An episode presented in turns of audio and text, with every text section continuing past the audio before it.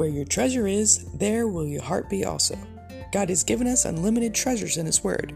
Every time we open it, we can discover a new treasure or admire an old one. What will we find today? Let's dig in. Here's Carla Early with Treasure Hunt in the Word.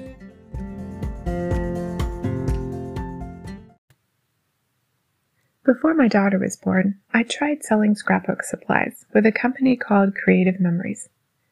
I loved scrapbooking, so it was a perfect job for me.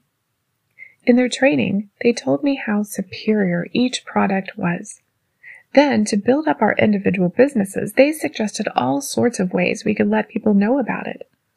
They said to make business cards to hand out to friends and relatives.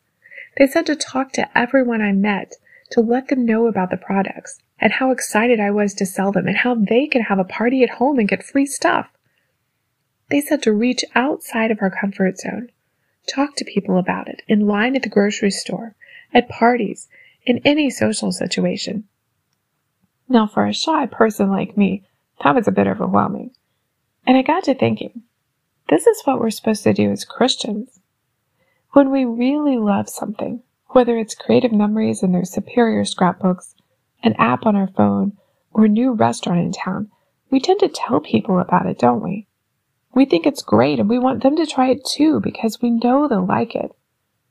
But what about the best thing that's ever happened to us? Our salvation. What about the best friend we've ever had, Jesus Christ? What about the greatest love we've ever known, God coming to earth and dying for our sins? What about the one we depend on daily for every decision and every circumstance? Our topic of conversation should always be centered around Christ.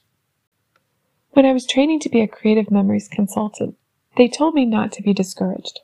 Not everyone is interested in scrapbooking. But I should give my card to them, and then maybe that they would give it to a friend or coworker. Or maybe later they'd realize that, yes, their pictures needed to be preserved so they would contact me about it. And sometimes that one contact would open up to be a whole other group of customers. In the same way, you never know how God will use your sharing the gospel. Like Jesus' parable of a farmer scattering seeds, the person I share Christ with may or may not be interested. If they are, great. If not, maybe later, when God arranges circumstances or convicts their heart, they'll remember our conversation. Or if I give them an invitation to my church, they'll come and hear the gospel again. Or someone in their family will find the invitation and come. You never really know how God will use those Christ centered conversations for His glory. But our job is to initiate those conversations and let the Lord take it from there. Just scatter some seed. You can contact us at treasurehuntintheword at gmail.com We'd love to hear the treasures God has given you through His Word. You can listen to other episodes at our website, which you can find in the description below.